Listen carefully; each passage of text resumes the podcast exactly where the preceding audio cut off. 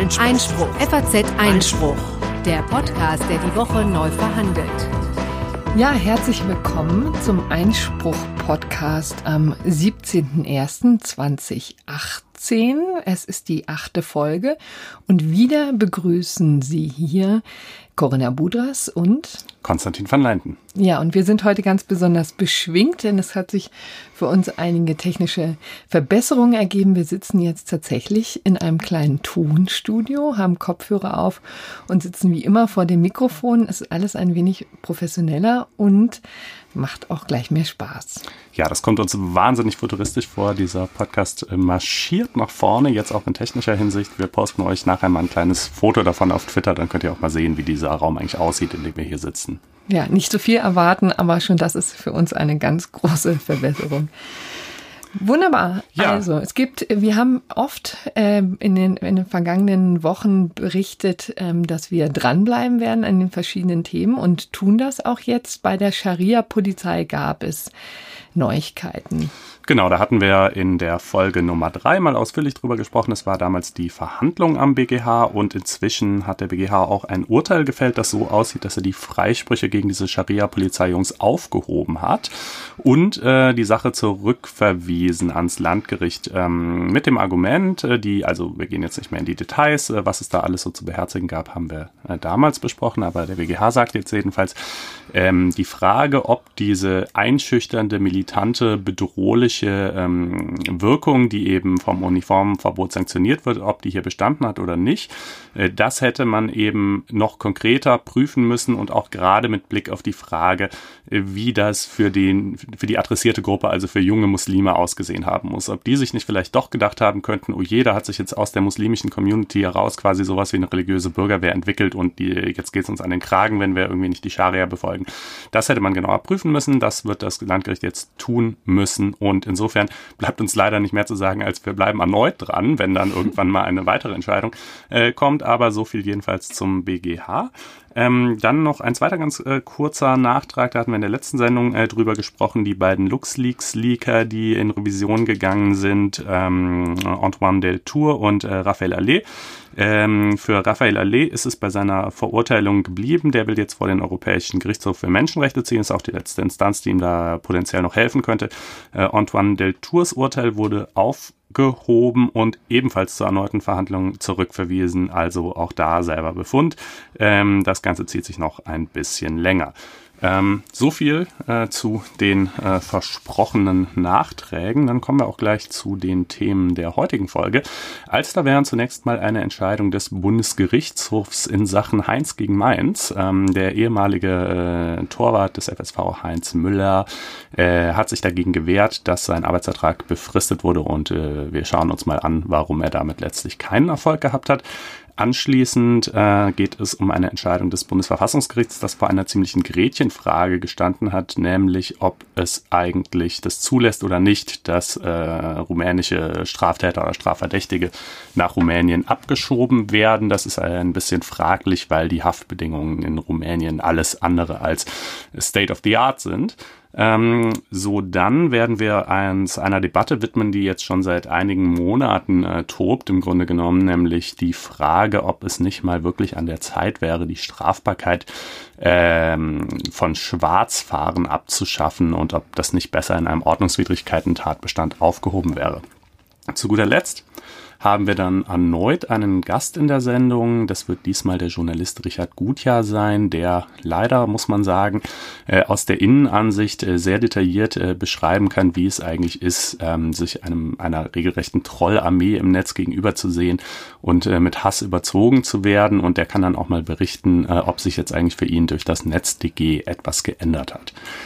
Jetzt aber erstmal zum BAG und zu Heinz Müller, liebe Corinna. Richtig, es geht um Fußball. Und das ist mal wieder ein schönes Beispiel, das Recht und Fußball ähm, ganz schön verbindet und auch für Leute interessant sind, die wie wir beide jetzt hier nicht die allergrößten Fußballfans sind. Jedenfalls, Konstantin, du bist als solcher jedenfalls noch nicht in Erscheinung getreten, oder? Nee, ich bin sogar die Schlimmste. Also ich glaube, Fußballfans finden das, was ich mache, am allerschlimmsten, weil ich mich nämlich normalerweise nicht dafür interessiere und dann zur EM und zur WM aber auf einmal zu voller Form auflaufe und also eine, eine Partei. Redest du dann auch etwa mit? Ja, ich, ja, ich, re, ich schreie mit förmlich. Also äh, ich bin selber immer ganz über mich erstaunt, äh, welche Begeisterung und Parteinahme ich dann auf einmal entwickeln kann. Aber das währt dann eben auch immer nur für die paar Wochen, die so eine äh, EM, WM eben dauert und danach äh, klingt es wieder ab. Richtig.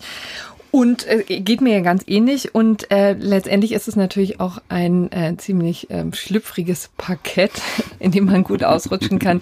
Denn man muss nur einfach ähm, ein, äh, ein Fußballclub falsch aussprechen und schon wird einem das äh, wochenlang nachgetragen. Aber wir versuchen es trotzdem, denn dieses Urteil vom Bundesarbeitsgericht ist für viele Leute interessant.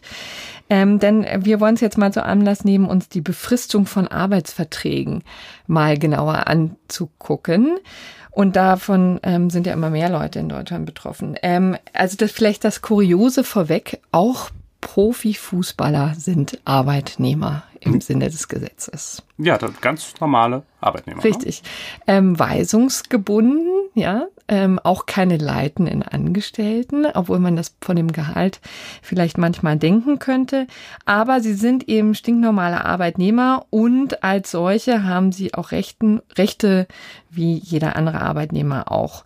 Und da ist es eben so, dass in Deutschland befristete Arbeitsverträge möglich sind, aber nur in relativ engen Grenzen. Die Arbeitgeber sagen natürlich immer zu enge Grenzen.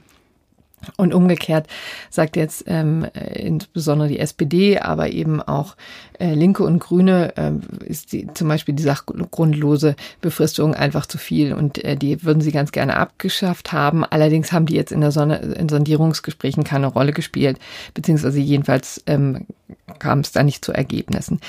Worum geht's also bei den befristeten Arbeitsverträgen? Mal ganz ähm, kurz vorneweg. Ähm, also Befri Sach äh, mit einem Sachgrund befristen kann man immer. Das, das ist zum Beispiel eine Schwangerschaftsvertretung. Ne? Absolut, ne? genau. Das ist relativ problemlos möglich. Und hier ging es aber in dem Fall von Heinz Müller um eine sachgrundlose Befristung, ja, also die eben im Profifußball relativ üblich ist. Ähm, ich habe bei meinem Kollegen, der wiederum ein ähm, Markus Jung, den äh, Sie ja auch schon von der vergangenen Woche kennen, der hat die Berichterstattung hier für uns äh, bei der FAZ und in, äh, für Einspruch gemacht.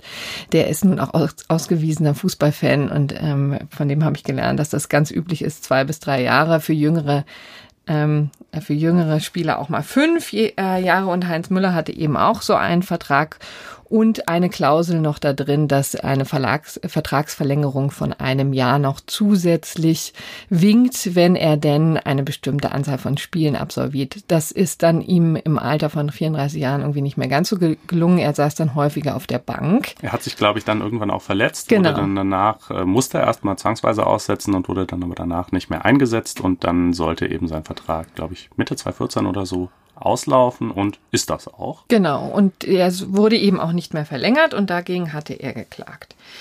Bis hin nach äh, Erfurt, bis zum Bundesarbeitsgericht. Und die haben jetzt nun in dieser Frage ein endgültiges Urteil gefällt. Und zwar haben sie jetzt mal vielleicht dieses Ergebnis vorweg, weil das für viele Fußballverbände und Fußballfans ganz wichtig war ähm, im Grunde genommen diese ganze Praxis abgesegnet, die über Jahre hinweg ziemlich umstritten war. Also haben festgestellt, für den Profisport gibt es eine Ausnahme, die in der Eigenheit des Arbeits, der Arbeitsleistung liegt. Ja, also von Profifußballern wird im Wesentlichen erwartet, dass sie Spitzenleistung bringen. Mhm.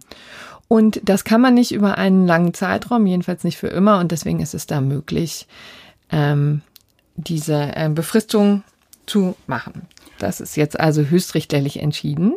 Im Übrigen fänden die Fans das ja auch ganz interessant, wenn da personell gelegentlich mal ein bisschen was durchchangiert und nicht äh, wie bei einer Behörde irgendwie die Leute 30 Jahre ihren Dienst tun. Also 30 Jahre schon sowieso nicht, aber ne. Ähm, und das ist, finde ich, ganz interessant, weil wie so manches im Arbeitsrecht ist halt eigentlich nicht so klar im Gesetz steht, eigentlich eher das Gegenteil dessen im Gesetz steht. Zunächst mal, was die Möglichkeit der sachgrundlosen Befristung angeht, äh, aber es dann eben an dieses Kriterium Eigenheit des, der Arbeitsleistung oder des Arbeitsverhältnisses äh, geknüpft wird, dass das dann doch gehen soll. Ne? Genau, das ist ein ähm, Auffangtatbestand sozusagen. Also das Ganze findet sich eben in Paragraph 14 des Teilzeit- und Befristungsgesetzes, wer es mal nachlesen möchte. Da ist das ziemlich dezidiert aufgelistet. Also sachgrundlose Befristungen gehen in Deutschland eigentlich nur zwei Jahre lang und dann äh, eben nicht mehr. Und im Fußball ist es eben, wie gesagt, was anderes. Da ist explizit eben die, der Tatbestand der Eigenheit der Arbeitsleistung genannt und darunter fassen eben die Bundesarbeitsrichter Profifußballer, aber auch andere Leute. Also es gab in jüngerer Vergangenheit auch den Fall eines ähm, äh, eines Kommissars, eines Fernsehkommissars, der geklagt hatte, der wurde irgendwie aus dem War das nicht der Alte? Das, ja, das genau. finde ich ausgesprochen witzig, weil der Alte zu alt war. Richtig. Und ähm, was da eben auch besonders schön war, ist, dass ähm, hier auch dem, äh, dem ZDF war es, glaube ich, mhm. ne, ähm, zugesprochen wurde, dass äh, die auch für eine Verjüngung sorgen können, also auch äh, trotz Titel da mal ein bisschen äh, ein frischer Wind durchwehen darf und dann dürfen sie eben auch diesen äh, Fernsehkommissar hm. ja, in Rente Also die haben schicken. die Figur nicht gestrichen, sondern die haben die Rolle neu besetzt mit einem jüngeren Schauspieler und der hat im Prinzip mit einer ähnlichen Argumentation wie der Meier gesagt, mein Vertrag war zu Unrecht befristet. Und äh, auch Herr da, Müller übrigens, ne? Äh, ah, Heinz äh, Müller. Äh, äh, ja, Müller, Müller, pardon. Kann man ja auch kann, mal Kann man nur Meier und Müller durcheinander werfen. Das sind zwei so ungewöhnliche Namen. Ähm, ja, genau. Und äh, das fand ich auch ganz interessant in dieser Entscheidung, dass das äh, BRG durchaus auch auf ähm, Presse, Rundfunk und Kunstfreiheit äh, der Sendungsgestalter abgestellt hat. Ne? Das ist ja auch nicht so ganz selbstverständlich. Und äh, das haben sie, glaube ich, dann noch in einer, nicht das BRG, aber jedenfalls die Arbeitsgerichtsbarkeit noch in einer dritten Entscheidung getan. Oder doch war es sogar das Das war das Bundesarbeitsgericht ähm, auch in, im Fall einer Maskenbildnerin. Das fand ich ganz schräg, ehrlich gesagt. Ähm, da wurde eben auch äh, drauf auf die Eigenart der Arbeitsleistung hingewiesen und unter diesem äh, doch recht schwammigen Begriff eben gefasst, dass auch eine Maskenbildnerin befristet eingestellt werden darf und dann eben einfach auch ähm, ins Leere läuft, ne, mhm. wenn denn der Vertrag nicht ähm, verlängert wird. Das fand ich ein bisschen grenzwertig. Übrigens, all das ist schön nachzulesen in einem aktuellen Artikel, den wir in FAZ Einspruch Magazin jetzt heute auf die Webseite stellen. Wer das gerne mal nachlesen möchte, unter www.einspruch.faz.net. Genau, Dankeschön. Die FAZ darf man da nicht vergessen. Ja, das, äh, der referiert nochmal die ganze äh, Rechtsprechung in diesem Bereich und äh, geht da noch etwas mehr in die Tiefe, als wir das an dieser Stelle können. Wir packen euch gerne den Link dazu in die Show Notes. Ähm. Und vielleicht wird jetzt in Zukunft, also das Schöne ist ja in diesem Fall übrigens, dass der jetzt abgeschlossen ist. Das heißt ähm, vom Bundesarbeitsgericht, wir müssen jetzt nicht noch auf eine weitere Entscheidung vom EuGH oder wem auch immer warten. Ähm, das für die Profifußballer ist jetzt nun geklärt. Die Frage ist aber, was das eben für andere Berufsgruppen noch offen hält. Denn was wir hier tatsächlich sehen, ist ein bisschen so eine Durchlöcherung des ähm, Paragraphen 14, also der ähm, sachgrundlosen Befristung. Das wird alles offensichtlich jetzt ein bisschen legerer gehandhabt von den obersten Bundesrichtern. Für einen Profifußball kann man es ja auch verstehen. Man könnte sich vielleicht. Das ist jetzt nicht gerade das prekäre Arbeitsverhältnis, bei Richtig. dem man sich irgendwie so in sozialer Hinsicht große Sorgen machen müsste. Ne? Aber im Übrigen wird diese Regelung ja auch schon seit äh, Menschengedenken nach äh, Lust und Laune umgangen. Ne? Stichwort äh, Kettenbefristung und so. Na, beziehungsweise da, auch die ist ja abgesegnet. Kettenbefristung ist ein wunderbares Stichwort, aber da geht das offen, oft um äh, Befristungen, die im öffentlichen Dienst stattfinden. Also das ist ehrlich gesagt auch eine ganz schräge Nummer, die mich immer so ein bisschen zu Hassattacken führt, denn da sind wirklich ganz ähm, bemerkenswerte Fälle dabei. Also Grundschullehrer, die über 14 Jahre hinweg immer wieder ähm, Kettenarbeitsverträge jedes Jahr aufs Neue äh, verlängert werden und das auch mit der allergrößten Selbstverständlichkeit passiert, ja, weil der öffentliche Dienst, ähm, der Staat eben knappe Mittel hat und ähm, dann werden eben solche Befristungen geschlossen, anstatt die Leute eben ähm, vernünftig einzustellen. Und ähm, da, das hat auch schon oft die ähm, Bundesgerichte beschäftigt, auch den EuGH mal. Und zuletzt hat eben der Bundesar Bundesarbeitsgericht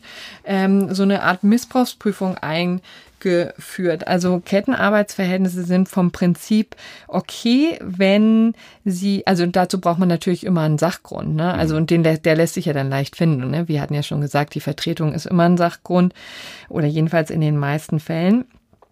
Aber ähm, da, auch da gibt es dann eben Grenzen und da hat das Bundesarbeitsgericht in einer äh, bemerkenswerten Entscheidung vom Oktober 2016, die packen wir auch gerne nochmal in die Shownotes, ähm, da so ein Prüfungsschema aufgebaut, die im Wesentlichen gesagt haben, also das Ganze ist noch okay, wenn ähm, die Befristung acht Jahre nicht überschreitet oder nicht mehr als zwölf Vertragsverlängerungen vereinbart werden. Also dann nicht ist mehr als zwölf. Nicht mehr als zwölf. Aber oh, ja, zwölf ist ja wirklich eine total genau. vertretbare Zahl. Absolut. Und dann kommen wir eben, ähm, die Ampel schaltet auf gelb, also dann wird es eben schon schwieriger, ja, wenn eben die acht Jahre überschritten sind oder die zwölf Vertragsverlängerungen, ähm, ja, dann kann ein Missbrauch vorliegen, aber den muss übrigens der Arbeitnehmer belegen, indem er etwa einen dauerhaften Vertretungsbedarf ja, beim Arbeitgebernachweis ist jetzt auch nicht die einfachste Hürde, die man überspringen kann. Und ganz schlimm wird es aber, wenn das Arbeitsverhältnis die Gesamtdauer von zehn Jahren überschreitet oder die Befristung mehr als 15 Mal vereinbart wurde.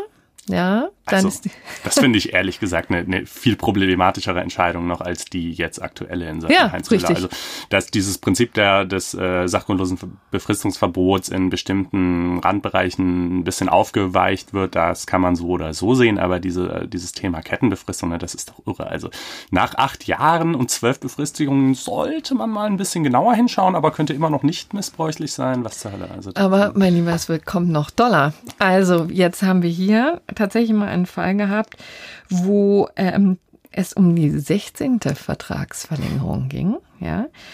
Und in dieser Phase ist es übrigens so, dass es keineswegs so ist, dass das automatisch ähm, jetzt ein Missbrauch festgestellt wird, ne, dass man gar nicht mehr rumdiskutiert und gar keine Rechtfertigung hören möchte. Ganz im Gegenteil, der Arbeitgeber kann sich dazu äußern und zwar, wenn er nachweist, dass er eine akribische Vertretungsplanung durchgeführt hat. Ja, und das ist in dem einen Fall auch tatsächlich wohl gelungen. Da war eben die 16. Äh, Kettenbefristung auch noch wirksam, weil der eben ziemlich dezidiert ähm, nachgewiesen hat, ne, denn wir müssen hier ziemlich umschieben und da haben wir noch eine Lehrerin, die ist irgendwie äh, jetzt abkömmlich und ähm, dann schieben wir den Kollegen eben hier rein und dann war auch die 16 äh, Kettenbefristung noch in Ordnung. Also insofern, das, da würde ich dir total zustimmen. Also bei Heinz Müller, ähm, wenn man den auch mal so sieht, kann man sich auch vorstellen, dass er auch alternative ähm, Karriereplanung. Woran denkst du da so? Ich weiß es nicht so genau. Ich finde. Pro Wrestling ist ja bei, bei früheren Fußballspielern äh, en vogue, habe ich gehört. Richtig sowas in. Also jedenfalls scheint er da auch äh, ein sehr engagierter Typ zu sein und da muss man sich vielleicht auch nicht die größten Sorgen machen und gut verdienen. Würde er ja vorher auch. Der hat übrigens bei Mainz gespielt. Das haben wir, das haben wir niemals zu keinem Zeitpunkt jemals erwähnt. Das sieht man wieder, das, was wir für. Doch, Heinz gegen Mainz. Ach so, stimmt. Heinz gegen Mainz. Genau, also ähm, um Heinz muss man sich, Heinz Müller muss man sich keine Gedanken machen, aber ich finde, die Kettenbefristung ist etwas, was man mal im Blick halten sollte, auch die Politik im Blick halten sollte, denn wie gesagt, es ist oft der Staat, der die vereinbart und nicht etwa die Privatwirtschaft. Ja, das könnte die SPD ja in die Koalitionsverhandlungen nochmal schön mitnehmen und sich dann von der Union überrollen lassen, wie so häufig. Aber das äh, finde ich wirklich, also am Ende der Sendung kommt noch das gerechte Urteil. Diese Entscheidung des BAG aus 2016 ist das ungerechte Urteil, so jedenfalls nach meinem Empfinden. Ich glaube auch nach Corinnas. Ja. Ähm, ich würde sagen, damit lassen wir es zu diesem Themenblock bewenden. Soll auch nochmal einer sagen, Fußball würde keinen Bildungsauftrag erfüllen. Jetzt haben wir gleich noch generell ein bisschen das Thema Befristung im Arbeitsrecht auch über den Fußball hinaus referiert. Ähm, kommen dann zu einer Sache, die für die Leben, die praktische Lebenswirklichkeit der meisten Hörer jetzt wahrscheinlich nicht ganz so relevant, aber trotzdem von großem rechtlichem Interesse ist. Äh, das Bundesverfassungsgericht sah sich vor einer ziemlichen Zwickmühle stehen, denn es hatte einen Fall auf dem Tisch, bei dem es eigentlich nur falsch entscheiden konnte, könnte man sagen. Äh, da war ein äh, Rumäne, der hat äh, Verfassungsbeschwerde erhoben gegen seine Auslieferung nach Rumänien. Dort wird er von den Strafverfolgungsbehörden gesucht wegen Urkunds- und Vermögensdelikten. Und ähm, er hat eben Verfassungsbeschwerde erhoben mit dem Argument, äh, die Auslieferung würde gegen seine Menschenwürde verstoßen, denn die Haftbedingungen in Rumänien seien menschenunwürdig. Äh, dazu muss man wissen, dass eigentlich innerhalb der EU diese Auslieferungen in aller Regel, und so ist es auch gedacht, ähm, ohne große weitere Prüfungen stattfinden sollen. Stichwort äh, Raum der Freiheit, Sicherheit und des Rechts. Ja, denn nicht umsonst sind alle hier in der Europäischen Union und haben bestimmte Mindeststandards zu erfüllen.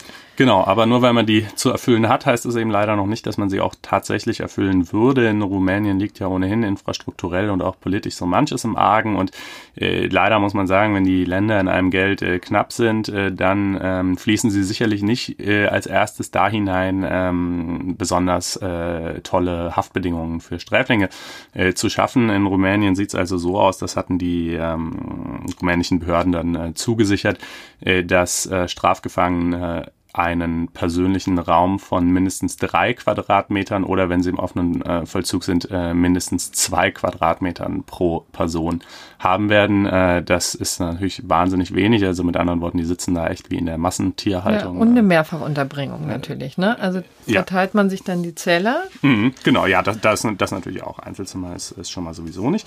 Äh, und da hatte also dann eben zunächst, bevor es zum, ähm, zum Bundesverfassungsgericht ging, äh, das äh, Hamburg noch drüber zu entscheiden.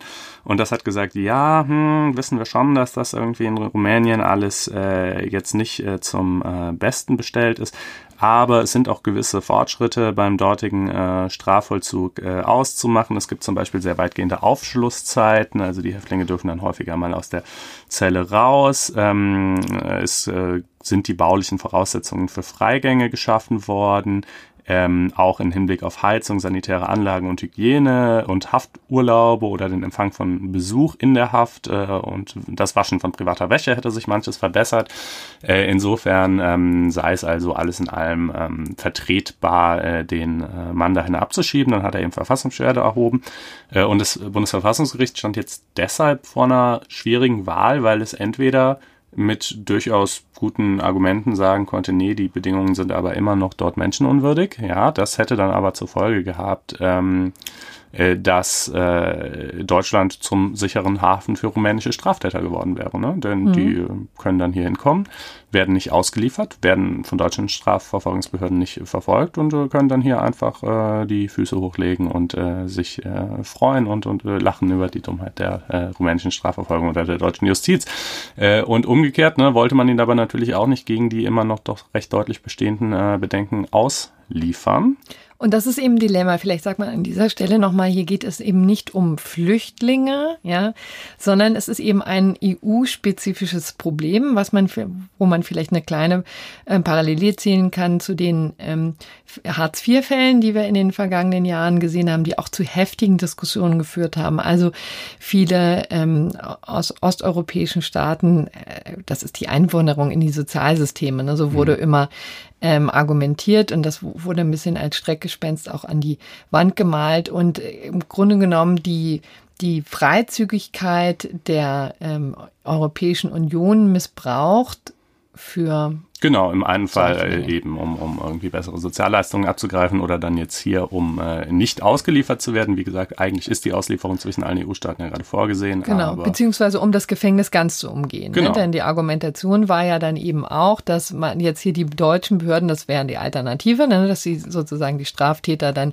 hier auch in Deutschland äh, verfolgen und äh, aber das würden die deutschen Behörden eben nicht tun. Das ist einfach. Das ist auch nicht praktikabel. Ja. Ne? Also die Straftat eines Rumänen Rumänen in Rumänien. Erstens die Frage, ob die deutschen Staatsanwaltschaften überhaupt zuständig wären und zweitens, mhm. wie willst du das ermitteln, wie willst du das aufklären? Also da stößt man ja dann auch wirklich an seine Grenzen und kann auch nicht die ähm, Strafverfolgungsarbeit anderer EU-Staaten übernehmen, einfach nur deshalb, weil deren Haftbedingungen so schlecht sind, dass wir es nicht über uns bringen, die Leute da wieder hin zurückzuschieben. Also das wäre ja wirklich Wahnwitz.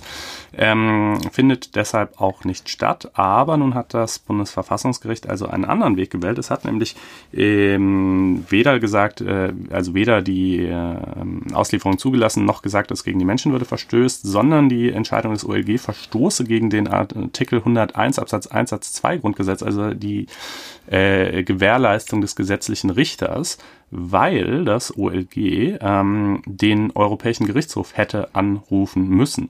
Äh, warum jetzt das? Weil, so sagt das Bundesverfassungsgericht, äh, eben die Lage im Hinblick auf die rumänischen Haftbedingungen nicht ausreichend europarechtlich geklärt sei. Das müsse europaweit einheitlich entschieden werden. Also es könne dann eben auch nicht sein, dass manche Staaten sagen, ja, nö, ist schon fein, wir schieben die Leute da alle nach Rumänien zurück und andere nicht.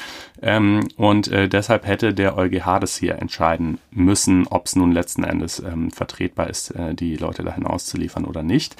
Ähm, das ist natürlich sicherlich ähm, so eine. Lässt sich hören. Lässt sich hören. Äh, aber verzögert die Sache natürlich noch ein bisschen. Äh, verzögert die Sache. Der Mann musste jetzt auch erstmal freigelassen werden, denn der ist ja, ne, bisher ist er ja noch gar nicht strafrechtlich verurteilt, gegen den wird nur ermittelt. Ähm, also weiß man ja noch nicht mal, ob er wirklich überhaupt irgendwas angestellt hat. Äh, und ähm, genau, also für den ist es auf jeden Fall mal hier glimpflich ausgegangen. Wobei er jetzt auch nicht unbegrenzt hier in Deutschland ähm, bleiben darf. Ne? Das wird dann immer, immer so ein bisschen ja, naja, Freizügigkeit, ne? Wird hier sich äh, schon erstmal. Äh, naja, doch, nee, das ist das ist ja auch an enge Grenzen gesetzt. Ne? Also wenn man hier zur Arbeitssuche ähm, zum Beispiel okay, ist und, ja, ja. Ähm, und oder sich äh, selbst ähm, versorgen kann, ja. finanziell äh, abgesichert ist. Ansonsten, ich glaube, ähm, sechs Monate beziehungsweise mhm. maximal ein Jahr darf man sich eigentlich zur Arbeitssuche hier in Deutschland aufhalten. Ja, gucken wir mal, ähm, wie dann also der EuGH hier letzten Endes in dieser Sache entscheiden wird. Ähm, bis dahin hat Rumänien ja vielleicht auch noch ein bisschen Zeit, die offenbar laufenden Verbesserungen des äh, deutschen, äh, dortigen Strafvollzugs äh, weiterzutreiben. Ähm, das soll's zu diesem Thema gewesen sein. Wir kommen jetzt zu einer Debatte, von der ihr wahrscheinlich alle schon mal gehört habt in den letzten Monaten. Die geht immer wieder auf. Äh, Corinna, äh, worum geht es dabei? Ja, um das Erschleichen von Leistungen, das nämlich strafbar ist nach 265a des Strafgesetzbuches. Und damit ist das vor allen Dingen das Schwarzfahren gemeint, aber übrigens auch nicht nur das, sondern auch der Zutritt zu einer Veranstaltung. Ähm, oder zu einer Einrichtung. Mhm. Also wer sich in ein Museum drückt, wahrscheinlich, ohne ähm, zu bezahlen. Ähm, wäre auch ein Kandidat. Aber in der Praxis ist der mit Abstand wichtigste Anwendungsfall schon das Schwarzfahren. Ne? Absolut. Und ähm, eins, das auch wirklich ähm, ein Anwendungsfall, der ähm, die Behörden auch durchaus an ihre Belastungsgrenzen bringt, so komisch es klingt, aber es ist eben dadurch, dass es eine Straftat ist, das wird ähm, übrigens nicht, nicht sofort, ähm, sondern eben bei notorischen Schwarzfahrern ne, wird, ähm, wird dann auch die Staatsanwaltschaft alarmiert, meistens von den jeweiligen regionalen Verkehrsverbünden, ob es eine RMV ist oder die BVG in Berlin oder wie. Auch immer, also wenn ähm, beim ersten Mal, den lässt man dann womöglich noch laufen mit gegen einen, die berühmten 40 oder 60 Euro, wie viel es auch immer noch ist.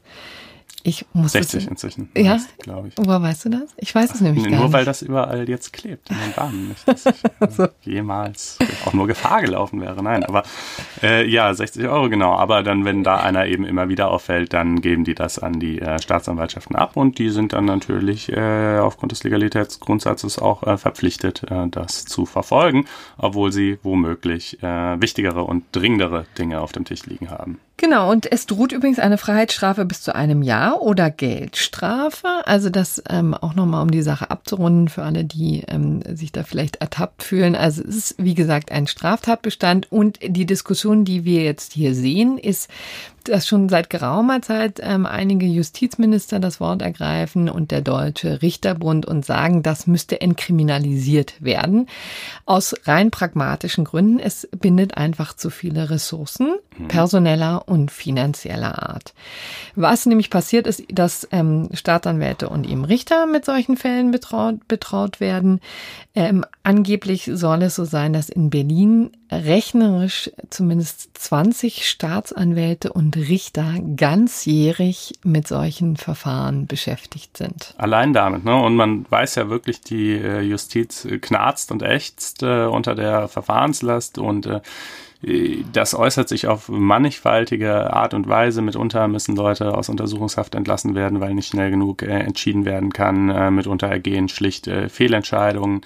Ähm, äh, vieles sozusagen könnte man mit mehr Zeit und mit mehr Personal besser machen und dann stellt sich schon die Frage, naja, dann könnte man natürlich auch einfach sagen, wir schaffen eben endlos mehr Personal, aber äh, das ist wiederum aus anderen naheliegenden Gründen nicht äh, durchführbar, kostet ja auch alles Geld, muss auch irgendwo herkommen äh, und dann ist eben das pragmatische Argument zu sagen, ja, also müssen wir diese Leute jetzt wirklich, müssen wir darauf echt äh, unsere Ressourcen verwenden, äh, gibt es da nicht drängendere Probleme? Wie äh, siehst du das denn? Ja, es ist übrigens, ähm, es geht gerade noch weiter, ne? also es sind ja eben nicht nur die personellen Ressourcen, sondern auch wenn es ähm, so weit kommt, dass Leute ähm, verknackt werden, zu realistischerweise eine Geldstrafe erstmal. Mhm.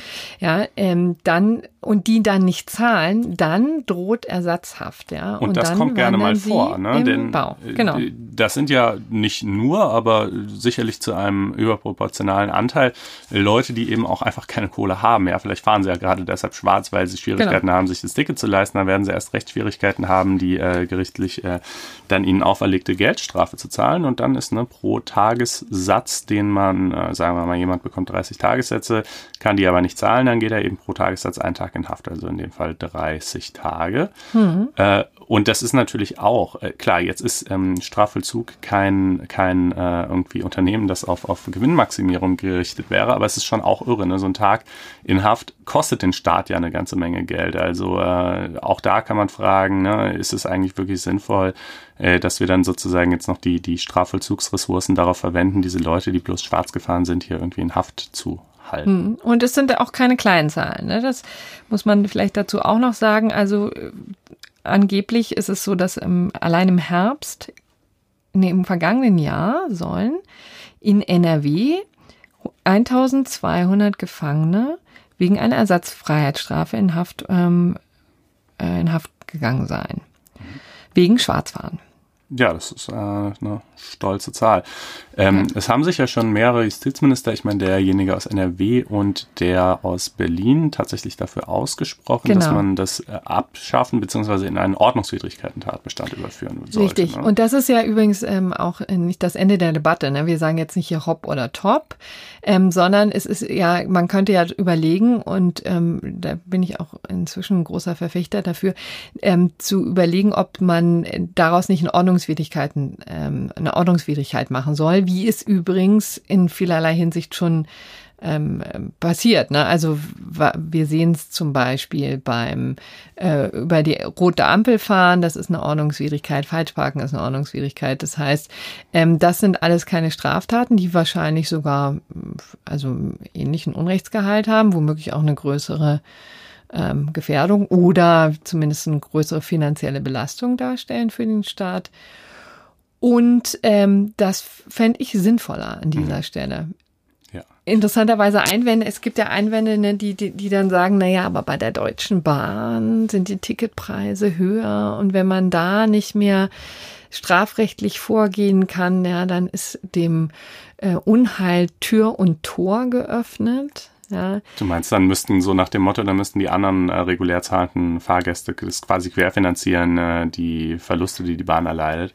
Ja, so wird immer dann argumentiert, ne? da ist der Ehrliche der Dumme. Aber das finde ich ehrlich gesagt nicht, denn man weiß ja schlicht und ergreifend, dass Schwarzfahren sich nicht gehört, ja, dass mhm. man es nicht macht. Und deswegen hat man ja auch diese Peinlichkeitsmoment, wenn man äh, erwischt wird, ja. Ist also diesen uns vollkommen völlig äh, fremden, äh, aber man sieht es ja immer bei den ja, anderen. Ja, oh, dann gucke ich auch immer ein bisschen betreten weg und wechsle das Abteil. Ich wirklich nicht. Äh, nein, also mal ganz im Ernst.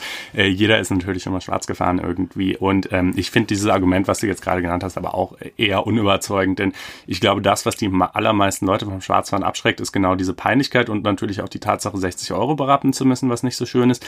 Äh, und ähm, die Leute, die überhaupt in Gefahr sind, mal wirklich ernstlich vor Gericht gestellt und verurteilt zu werden, das sind ja nur die notorischen Schwarzfahrer. Also um dreimal erwischt zu werden, muss man äh, deutlich öfter als dreimal schwarz fahren, es sei denn, man ist ein echter Pechvogel. Ähm, und äh, die also die, das sind ja trotz allem nur relativ wenige, wenn man es jetzt mal auf das Gesamtfahrgästaufkommen hochrechnet. Äh, und die kaufen halt sowieso keine Tickets, weil sie auch mit, also nicht sicherlich nicht in allen Fällen, aber doch in vielen Fällen, weil sie einfach die Kohle nicht haben, weil es halt irgendwie arme Schlucker sind. Äh, das ist dann ja noch neben, ne, wir haben jetzt eben so ein bisschen pragmatisch argumentiert, einfach Ressourcen und so weiter. es gibt natürlich auch noch diese etwas ideologischere Argumentation, dass man sagt, also das wird hier quasi Armut kriminalisiert, ja. Ähm, auch das äh, kann man ja zumindest mal so ins Feld führen. Wobei ja, das finde ich auch richtig, wobei, ehrlich gesagt, ich finde das Argument ein bisschen kurz gegriffen, ne? Mhm. denn ähm, das sind eben nicht nur so eine Fälle, das muss ja. man auch mal sagen. Also das sind eben auch Leute, die ähm, keinen Bock haben, ja, nicht dafür blechen wollen, die die Kohle natürlich hätten, für mhm. sonst uns für sonst was ausgeben, ja, aber nicht sich nicht in der Lage sehen, die den örtlichen äh, den Nahverkehr zu unterstützen, was ich übrigens falsch finde. So, nee, und aber, äh, ja, und ich meine, wir haben ja ein System der sozialen Sicherung. Leute können Hartz IV beantragen. Da werden alle möglichen Bedarfe des Lebens, auch zum Beispiel die Tatsache, dass man gelegentlich fahren muss, eben eingepreist in den Hartz IV-Satz. Das ist also sicherlich jetzt nicht gerechtfertigt zu sagen, ja gut, wenn man das Geld nicht hat, dann, dann zahlt man es eben einfach nicht. Ähm, aber trotzdem so alles in allem, Unwertgehalt, Schaden für die Gesellschaft auch auf der einen Seite mhm. und, und äh, eben Ressourcen, die da reinfließen äh, bei der Strafverfolgung der Justiz und dem Vollzug auf der anderen Seite, scheint mir doch irgendwie in der Gesamtabwägung viel dafür zu sprechen, zu sagen, Ordnungswidrigkeiten, Tatbestand, der täte es hier auch. Richtig. Es wird übrigens demnächst auch wieder eine ähm, Diskussion geben. Das nur als kleiner Hinweis. In Berlin am 5. Ähm, Februar macht das die Landesvertretung äh, in ha äh, Hamburg in Berlin, äh, macht dann eine Diskussionsveranstaltung. Das wird da auch breit diskutiert. Da ist auch der äh, NRW Justizminister äh, Biesenbach dabei, also der sozusagen vor im Herbst das so äh, ein bisschen angestoßen hat, diese aktuelle Debatte. Ähm, also etwas, worüber man äh, gut streiten kann, ähm, aber wo ich auch dafür plädieren würde, dass man sich mal ein Herz greift und da vielleicht auch eine Änderung mal herbeiführt, ähm, weil alles in allem tatsächlich das jetzt mal geboten wäre, glaube ich. Übrigens, klitzekleiner historischer Exkurs an der Stelle, der aber vielleicht sich ganz schön in das Thema einfügt. Das war ja lange Zeit auch total umstritten, ob Schwarzfahren überhaupt äh, nach diesem Paragraph strafbar ist. Ne? Ach, genau, das ist auch eine schöne, eine schöner Schlenker, weil es ging ums Erschleichen. Ne? Ja, also Erschleichen von Leistungen heißt ja schon der Tatbestand. Ja. Und äh, so nach allgemeinem Sprachgebrauch impliziert das Wort erschleichen ja irgendwie, dass man sich mit einer gewissen Heimlichkeit an einer Kontrolle vielleicht vorbeidrückt oder ähnliches. Äh, und das ist ja überhaupt nicht der Fall. Ne? Leute, die keine Fahrkarte haben, steigen ganz genauso in die Bahn ein wie Leute, die eine haben. Das ist denen ja nicht an der Nasenspitze anzusehen. Äh, und, und die verhalten sich nicht anders. Also da von einem Erschleichen zu reden, ist eigentlich schwierig. Ähm, das ist dann aber doch äh, letzten Endes von der Rechtsprechung finde ich nicht selbstverständlicherweise, aber es ist abgesegnet worden. Richtig und also wirklich vor dem Hintergrund, dass wenn man die ähm, Züge besteigt oder den Bus besteigt, dann drückt man damit auch sein Einverständnis aus, dass das nur unter den Bedingungen erfolgt, die von dem Nahverkehr eben aufgegeben sind. Es gab ja auch ganz kuriose Fälle von ähm, also Politaktivisten, ne, die sich dann explizit auf die äh, das T-Shirt oder die Jacke geschrieben haben, ich fahre schwarz, also damit überhaupt gar kein Zweifel aufkam. Das ist dann sogar das ganze Gegenteil eines Erschleichens, ja, das ist sogar ein, ein förmliches Hinausschreien. Äh, seht her, ich ich äh, ich beachte es eben gerade nicht. Ja. Aber soweit ich jetzt gesehen habe, ähm, jedenfalls ähm, gab es hier in Hessen auch einen Fall, wo das dann auch ähm, abgebügelt wurde mhm. und ähm, gesagt wurde, ähm, hier findet tatsächlich ein Erschleichen statt. Dementsprechend inzwischen, also das nur so als kleinen Schlenker, das ist inzwischen auch total gefestigte Rechtsprechung, dass eben Schwarzfahren äh, ein Fall des Erschleichens von Leistungen darstellt. Aber ob es das dann auch in der Zukunft noch tun soll, darüber könnte man durchaus mal nachdenken. Auch dieses wäre eine Sache, die sich ja vielleicht die SPD mal überlegen könnte für die äh, nächste große Koalition, auf die wir Und wie gesagt, angestoßen wurde es vom NRW-Justizminister Wiesenbach und der ist CDU. Sogar ein CDU-Mann, genau. genau. Ähm, zum ja, nächsten Thema. Zum nächsten Thema. Äh, wir hatten schon einmal über das Netzwerke-Durchsetzungsgesetz gesprochen in Folge Nummer 6 und da schon viel von dem Für und Wider aufgearbeitet, aber die Debatte hält das Land äh, weiterhin ähm, in Atem. Äh, und es sind auch ein paar, äh, haben sich auch ein paar zusätzliche Entwicklungen ergeben, wie nicht anders zu erwarten. Zum Beispiel der Tweet von Alice Weidel, über den wir damals in der Sendung gesprochen hatten, mit den, mit den pöbelnden äh, Migrantenmobs oder so ähnlich, äh, ist wieder hergestellt worden. Äh, interessanterweise, wir hatten ja auch damals gesagt, dass wir den zwar unschön fanden, aber nicht glauben, dass es eine Straftat darstellt. Das sieht Twitter jetzt offenbar ähnlich. Ähm, da hat sich allerdings auch echt erst ein Anwalt einschalten müssen ähm, und ne, das ist natürlich irgendwie echt alles nicht so praktikabel für die meisten Leute, deren Tweets äh, gelöscht werden. Äh, umgekehrt auch eine, finde ich, ganz äh, lustige Anekdote in dem Kontext. Äh, ein Tweet von Heiko Maas, ein sieben Jahre alter Tweet von Heiko Maas, den hat offensichtlich sich jemand schon sozusagen auf wieder Vorlage gelegt zum, zum äh, Inkrafttreten des NetzDG und dann wohl gemeldet, äh, wurde gelöscht, indem er äh, Thilo Sarrazin einen Idioten genannt hat. Äh, ja, auch da kann man natürlich, Idiot ist jetzt äh, keine so nette Bezeichnung. Ist es wirklich eine strafbare Beleidigung? Hm, naja, man weiß es alles nicht so genau. Er ist auf jeden Fall ganz lustig, dass ausgerechnet äh, hier von dem Ziehvater des NetzDG ähm, dann selbst ein Post gelöscht worden ist. Ähm, und ja, so verschiedene weitere müssen wir jetzt nicht alle aufzählen. Leute sind gesperrt und auch wieder entsperrt worden und die Diskussion äh, tobt und wird ziemlich emotional geführt. Und ähm, zu den rechtlichen äh, Aspekten dessen haben wir ja hier in der Sendung schon manches gesagt. Ähm, ich persönlich würde dem Ganzen mal eine Chance geben wollen und abwarten, wie es sich jetzt äh, über die nächsten Monate entwickelt. Äh, und äh, jedenfalls, ähm, man muss sicherlich nicht das NetzDG in allen Punkten äh, super finden. Das äh, tue ich selber auch nicht aber die Tatsache, dass äh, vorher wirklich vieles im Argen lag, ja, dass die ähm, großen Internetkonzerne zum einen nach total undurchsichtigen Kriterien äh, gelöscht oder nicht gelöscht haben und, und zweitens auch vor allen Dingen eben nicht gelöscht haben in aller Regel, ja. ja. Äh, das ist, glaube ich, wirklich schwer zu leugnen, ja. Und wer daran noch äh, letzte Zweifel haben sollte, weil er es vielleicht einfach aus seinem persönlichen Erleben so nie mitbekommen hat, oder wer sich vielleicht auch denkt, ähm, dass generell diese ganze Debatte doch irgendwie ein bisschen albern sei und dass man da doch wohl auch einfach drüber stehen könnte, wenn man irgendwie auf Twitter mal von irgendeinem Giftzwerg angepumpt wird, ja. Ähm, dem möchte ich das nun gleich folgende Interview besonders dringend ans Herz legen. Äh, das ist äh, mit Richard Gutjahr, den werde ich auch gleich noch vorstellen. Und äh, also wir haben das Interview, würde ich an der Stelle mal dazu sagen, vorab aufgezeichnet und schneiden das jetzt gleich in die Sendung rein.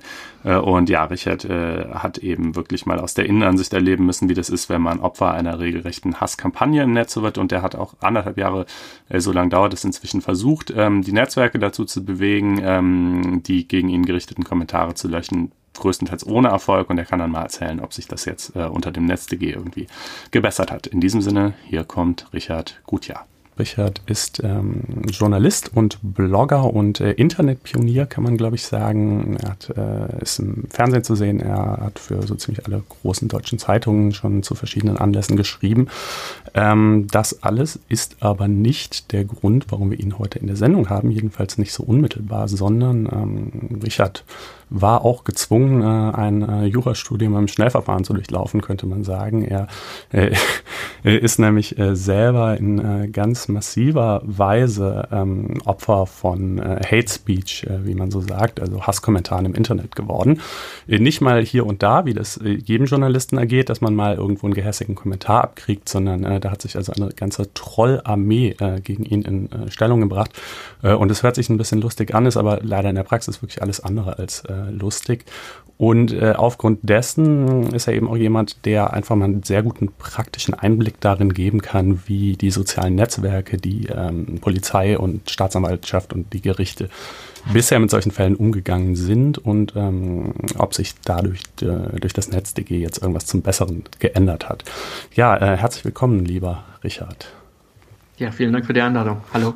Ähm, kannst du uns vielleicht erstmal in kurzen Worten erzählen, wie es überhaupt dazu gekommen ist, dass du so zur Zielscheibe äh, verwirrter Geister wurdest? Ja, das kam buchstäblich über Nacht. Ich war ähm, in Nizza im Urlaub und ähm, das war der französische äh, Nationalfeiertag, der 14. Juli vor zwei Jahren. Und ähm, da gab es ein großes Feuerwerk, Parade, Volksfeststimmung entlang der, der, der Strandpromenade. Und meine Familie und ich haben uns ein Hotel genommen, weil wir wollten das Feuerwerk sehen und wollten einfach dort eben zusammen mit den Franzosen feiern. Und äh, da kam dann diese Geschichte mit diesem LKW der da vor unserem, vor unserem Balkonfenster sozusagen vorbeifuhr. Das Problem war nur, ähm, meine Familie war gerade unten Ballons kaufen. Ich stand oben, habe eigentlich nichts ahnend sozusagen meine Familie gefilmt und da kam dann sozusagen der LKW um die Ecke. Familie ist nichts passiert, kamen mit einem Schock davon. Ähm, und ja, dann äh, dann bin ich halt sozusagen in Reporter-Modus äh, umgeswitcht und habe dann, nachdem ich meine Familie sozusagen einigermaßen Sicherheit wähnte, dann gesagt, äh, Schatz, ich muss jetzt arbeiten. Ja, also das und, war dieser Attentat, ne? Der ist durch die Menschenmenge gepflügt, der LKW, genau. man erinnert sich ja. Ja, daran. das, ähm, äh, also ich, ich möchte das jetzt auch nicht so witzig darstellen. Ja. Ich versuche ja sozusagen selber irgendwie auch mit diesen Erlebnissen fertig zu werden. War nicht so schön. Ich habe zum ersten Mal Menschen sterben sehen und ähm, Schreie und so weiter, die verfolgen einem natürlich dann auch noch äh, ein paar Tage länger. Ja, ähm, dann äh, kam ein zweites, wie soll man sagen, tragisches Unglück hinzu ich war dann wieder die Woche drauf, also aus dem Urlaub zurück in München. Ich habe da ganz normal gearbeitet, wie ich das schon seit 15 Jahren tue. Und deswegen ist es nicht verwunderlich, dass ich jetzt zufällig in München war, als dort plötzlich meine Tochter anrief und gesagt hat, äh, Papa, bei uns äh, am Olympia-Einkaufszentrum wird geschossen. Und da gab es halt noch nicht äh, viele, viele offizielle, wie soll man sagen, Meldungen darüber. Ich war in Sorge sofort natürlich zu meiner Tochter hingefahren und ähm, auch dort war es dann tatsächlich so, dass ich für die ARD dann als, als einer der ersten Reporter vor Ort war und natürlich auch berichtet habe. Das ist mein Job, kann nicht anders. Und ähm, ja, aus diesem, wie soll man sagen, aus diesem Zufall oder aus dieser zeitlichen Nähe, dieser, wie soll ich sagen, ja sonst eigentlich völlig normalen äh, Tätigkeit, der ich seit 20 Jahren nachgehe, haben dann ein paar Menschen im Netz gesagt, irgendwie, das kann doch kein Zufall gewesen sein. Ich glaube, die Tatsache, dass meine Frau Jüdin ist, hat so bei manchen einfach wirklich so eine Flagge gehisst und gesagt, aha, da ist also der Mossad und irgendwelche jüdischen Verschwörungen irgendwie dahinter. Und ja, ab dem Moment gab es dann kein Halten mehr im Netz. Jetzt könnte man ja sagen, äh, Idioten äh, gibt es immer und es ähm, kann einem ja ähm, egal sein, was die denken, aber tatsächlich äh, kann es das keineswegs, denn diese Leute haben das ja nicht nur im stillen Kämmerlein gedacht, sondern äh, eben auch äh, großflächig äh, verbreitet und gestreut, äh, dass du also tatsächlich hinter diesen Anschlägen stündest. Ähm, wie ist das konkret? Wie muss man sich das vorstellen? Ne, es beginnt ganz harmlos. Erstmal mit so ein paar Tweets oder den üblichen, ne, den üblichen Shitstorm, den wir alle als Journalisten kennen. Das äh, fängt erstmal wirklich relativ wie soll man sagen, ja, normal an. Ne? So, so, so wie halt so.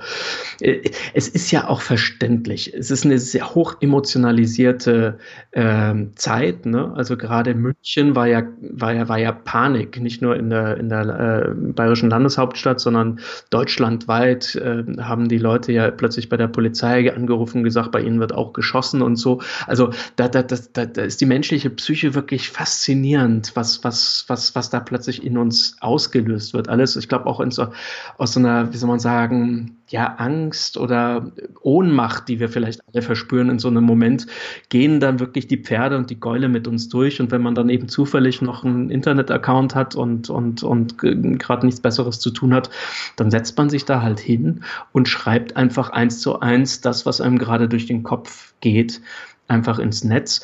Und, äh, und, und das äh, spornt dann wiederum andere an und so äh, entwickelt sich sozusagen dann so ähm, eine, eine Spirale, wo dann plötzlich irgendwie alle versuchen, sich gegenseitig in ihrem Wahnsinn zu überbieten. Mhm, mhm.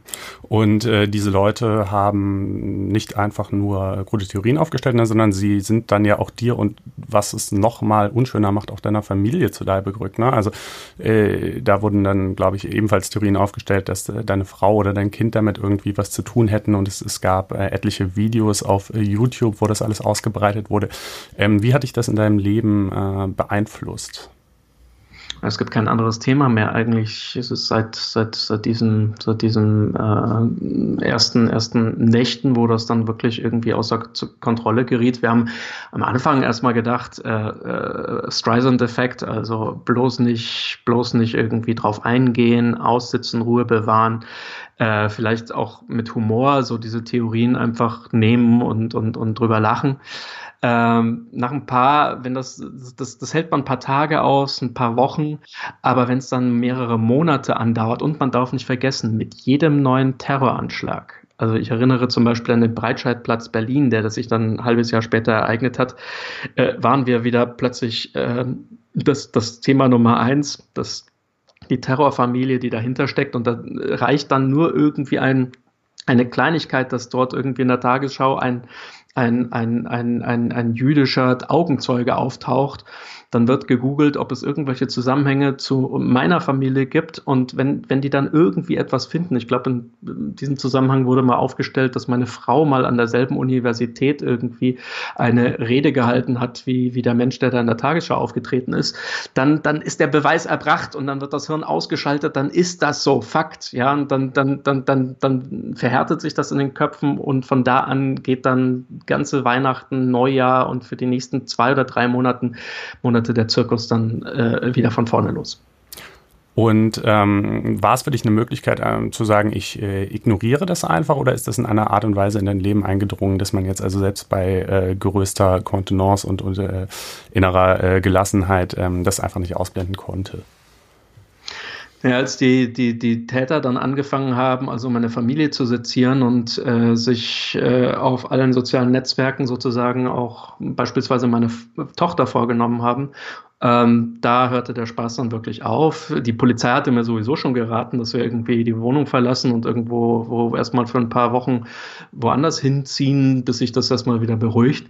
Ähm, also schwer einzuschätzen, was man da macht. Ähm, wie gesagt, meine Tochter, die äh, ist jetzt kein Journalist, steht jetzt nicht im öffentlichen Leben und so weiter. Und, und da habe ich gesagt, nee, hier, hier ist die rote Linie und jetzt muss ich anfangen, was zu unternehmen. Hm. Nur um mal äh, einen dieser Kommentare, du hast das ja alles sehr transparent gemacht und auch auf deiner Homepage ähm, ausführlich referiert, äh, vorzulesen, damit die Leute einfach eine Vorstellung davon haben, was da tatsächlich abgeht. Äh, seine räudige Drecksfamilie interessiert niemanden. Er ist ein dreckiger Hund, der eine Geheimdienststanze fickt und seine Kinder werden nicht besser sein. Ja, das ist äh, äh, so der Sound, äh, der sich hier ähm, hindurchzieht. Also das äh, ist wirklich harter Tobak und äh, etwas, was man sich nicht gefallen lassen muss. Und nun ähm, schlagen wir vielleicht vielleicht ein bisschen den Bogen zu der juristischen Aufarbeitung äh, dieser ganzen Geschichte, denn man hört ja immer im Zusammenhang mit dem NetzDG, das stimmt ja mit Abstrichen im Detail auch, dass äh, das NetzDG eigentlich keine äh, materiellrechtliche neue Regelung schafft, äh, sondern dass diese äh, entsprechende Äußerungen auch bisher schon strafbar waren und dass es einfach nur darum ginge, ein Vollzugsdefizit zu äh, beseitigen. Äh, wie hast du dieses Vollzugsdefizit denn erlebt in deinen Versuchen, ähm, den Hass gegen gegen dich im Netz zurückzudrängen. Also trotz deiner netten Anmoderation muss ich eines vorwegschicken. Ich bin äh, wirklich kein Jurist, ja. Ich bin der komplette Laie. Ich habe jetzt zwei, zwei äh, Anwälte, die mich beraten, strafrechtlich und zivilrechtlich. Ähm, ich habe also, wie soll man sagen, jetzt so ein bisschen Einblick bekommen und habe mich immer äh, rückversichert, wenn ich gefragt habe, das kann doch nicht sein. Und dann sagen die, doch, doch, das ist alles in Ordnung so. Und ähm, ja, was habe ich erlebt? Im Grunde genommen gar nicht viel Neues, außer dass das Netz, also wie soll man sagen, die Gesetze sind alle da. Da braucht man kein, kein Neues, ja. Also von wegen dieses Gerede, von wegen äh, Internet rechtsfreier Raum, das ist, das ist Bullshit. Alles, was mir angetan worden ist, meiner Familie, meiner Tochter und allen meinen Freunden und äh, jedem, der damit reingezogen worden ist, das steht alles unter Strafe, kann man nachlesen. Ist, ist, nicht, ist, ist, ist nicht neu. Also da ist unser Grundgesetz sogar schon ziemlich, ziemlich, äh, also auch für die digitale Welt sozusagen eins zu eins um, äh, ein, äh, umsetzbar. Problem ist nur das Tempo und die Gravität, also die, die, die, die, die, die ähm, äh, ja, Schwere sozusagen und, und, und die Folgen, die so etwas hat, die, glaube ich, sind in der Justiz, bei den Staatsanwälten, vor allem aber auch bei den Richtern nicht angekommen. Was mir oft begegnet ist, ist, dass beispielsweise ein, ein, ein Wunsch, meine Familie irgendwie in der im, im, im KZ zu vergasen, äh, im Grunde genommen so äh, ähnlich sanktioniert wird, wie als hätte ich auf der Straße jemanden einen Vogel gezeigt. Ja, also ähm, da, da, ich glaube, was, was, was, was die, die, die, die, die, die Justiz noch nicht so richtig kapiert hat, ist, sagen wir mal anders. Ich hatte irgendwie das Gefühl, nicht nur anhand der Strafhöhe, sondern ich habe ja auch mit sehr vielen Richtern und Staatsanwälten dann auch mal telefoniert. Ich hatte das Gefühl, die, die, die meinen immer noch, das ist ja nur im Internet. Ne? Also das ist sozusagen nur virtuell, das ist ja nicht das reale Leben, sondern das reale Leben findet noch immer auf der Straße statt, an der Straßenkreuzung oder wenn ich was in der Zeitung drucke oder ein, ein Buch rausgebe, da, da sind die dann, wie soll man sagen, sagen die, ja, das ist schlimm. Bei Internet, das versendet sich ja irgendwie so. Das Problem ist genau umgekehrt, im Internet versendet sich eben nicht. Es bleibt ein Stigma quasi im Leben eines Menschen. Denken Sie an meine Tochter, wenn die sich irgendwann mal bewerben möchte für einen Job und, und und diese Hater schaffen es, dass die ersten fünf Seiten bei Google einfach quasi nur, nur, nur irgendwelchen Schwachsinn über sie verbreiten. Das zeichnet dieses Mädchen in, in, in jungen Jahren für ihr Leben. Und ähm, ja, wenn dann jemand halt mit 280 Euro davonkommt, äh, wenn er so etwas, äh, wenn er, wenn er eine Gewehrpatrone meiner Tochter also auf die Facebook-Seite pinnt und, und sagt, hier auch eine Lösung für dich, dann dann, dann muss ich ehrlich gesagt sagen, also wissen Sie, ich habe ja auch ein paar Feinde und ein paar, paar, paar Menschen, die ich nicht mag in meinem Leben. Also dann nehme ich doch mal, nehme ich doch mal ein bisschen Geld, Geld in die Hand und, und, und verbreite einfach Müll über meine Gegner, weil kostet ja nicht so viel. Also es ist, ehrlich gesagt so ein bisschen unverständlich, dass das äh, zwar immer in den, in, den, in den Nachrichten immer heißt, ja, und wir müssen da hart, es darf kein rechtsfreier Raum sein, ja, die, ja, die, ja. Aber was ich in den letzten eineinhalb Jahren erlebt habe, muss ich ehrlich gesagt sagen, irgendwie, also eigentlich haben die Hater ja recht, kostet ja nichts. In äh, wie vielen Fällen ist es denn überhaupt gelungen, äh, die äh, Verfasser dieser Nachrichten tatsächlich äh, zu ermitteln? Und überhaupt äh, irgendwie eine Anklage gegen die zu führen. Also jetzt, ich, äh, ich erwarte jetzt keine exakten Zahlen, aber mehr so, so allgemein. Also äh, sind, ist das, ist, hat das meistens geklappt oder war das eher die seltene Ausnahme? In vielen Fällen muss man die gar nicht ermitteln, die schreiben unter ihrem vollen Namen. Ich kann mir die Profile von meinen, von diesen, von diesen äh, Menschen anschauen, die meine, meine Familie irgendwie, meiner Familie den Tod wünschen. Ähm, und also den Facebook-Kommentar, den Sie gerade vorgelesen hatten vorher, den hat ein Familienvater. Da kann man draufklicken, kann man sich seine Urlaubsfotos anschauen und seine eigenen Töchter anschauen. Ähm, da muss man, da muss man gar nicht großartig irgendwie CSI Miami sein und äh, Datenforensiker, um, um, die, die, um, die, um die Identitäten festzustellen. Das ist genau das, was mich ja über meinen eigenen oder persönlichen, ähm, wie soll man sagen, Schicksal hinaus noch so fertig macht. Das, wissen Sie, ich bin ja schon viel, viel gewohnt in meinem Leben. Das ist gar nicht mal so das, was mich schmerzt. Was mich schmerzt, ist, dass das in der Gesellschaft also in unserer, in unserer, äh, also hier in Deutschland möglich ist und dass die sich so sicher fühlen, dass sie dafür nicht belangt werden, weil sonst würden die ja aufpassen, sonst würden die sich auch mehr Mühe geben, äh, ihre Spuren zu verwischen. Nein, die fühlen sich unantastbar. Und deswegen, deswegen haben sie es gar nicht nötig, da irgendwie in den Untergrund zu gehen. Und das, ehrlich gesagt, das macht mir Angst, weil das ist ein klares Zeichen dafür, dass äh, das Internet wohl sehr wohl ein rechtsfreier Raum ist und äh, Faktisch zumindest eben nicht rechtlich, ja, aber, aber diejenigen, es ist, mhm. diejenigen, die das immer behaupten, nämlich der Innenminister und ausgerechnet der Justizminister, sind, sind ja nicht, wie soll man sagen, irgendwer, sondern also wenn also die sind da, müssen sich da die Kritik, finde ich, umgekehrt schon auch gefallen lassen und sagen, ja, wie ist das eigentlich möglich? Gibt es nun diese Gesetze in unserem Land oder gibt es sie nicht? Und ähm, das hat also auch keinen Effekt dahingehend gehabt. Man könnte sich ja vorstellen, beispielsweise, dass, ähm, wenn sich rumspricht, das sind ja mitunter solche Communities, wo die Leute auch ein bisschen äh, miteinander in Kontakt stehen, äh, wenn sich rumspricht, ah, der Gutjahr, ähm, der stellt hier konsequent Strafanzeigen ähm, und äh, der eine oder andere wird dann tatsächlich ermittelt und, und äh, angeklagt und wegen äh, Verurteilung, wenn auch jetzt, also in dem gerade zitierten Fall, zwar zu einer sehr geringen Summe, aber trotzdem verurteilt. Ne? Man könnte sich ja auch vorstellen, wenn man so ein bisschen aus der Anonymität des oder, oder scheinbaren Anonymität des Internet-Trolls rausgezerrt und vor Gericht gestellt wird, ähm, dass das Eindruck hinterlässt und dass es dann eben vielleicht den Effekt hätte, dass äh, die ganze Sache so langsam abklingt. Aber das war, entnehme ich äh, dem Vortrag äh, nicht so. Nee, ganz im Gegenteil. Ähm, doch, dann war Ruhe. Mit dem Wissen, das ich heute habe. Ich meine, ich war damals auch ein bisschen naiv vor eineinhalb Jahren. Ich dachte irgendwie tatsächlich, bloß nicht, bloß nicht in Erscheinung treten, bloß nicht auffallen, bloß nichts machen. Nein, ich hätte, ich hätte viel früher tatsächlich damit beginnen müssen, konsequent. Ich hätte mir viel früher Anwälte nehmen müssen. Ich hätte viel früher, also mit voller Härte, mir die Wortführer rausgreifen und, und die mit allem, was ich habe, einfach, einfach ähm, äh, den, den nach, nachgehen müssen. Ähm, erst durch meine Untätigkeit, durch meine Blauäugigkeit, durch meine Hoffnung und bitte hört von alleine auf oder jetzt nicht, nicht in Erscheinung treten, nicht laut aussprechen. Ich bin sogar für mehrere Wochen, ich glaube sechs oder sieben Wochen, komplett kein einziger Tweet, kein einziger Facebook-Post. Das fällt jemandem wie mir verdammt schwer. Das ist eine Höchststrafe.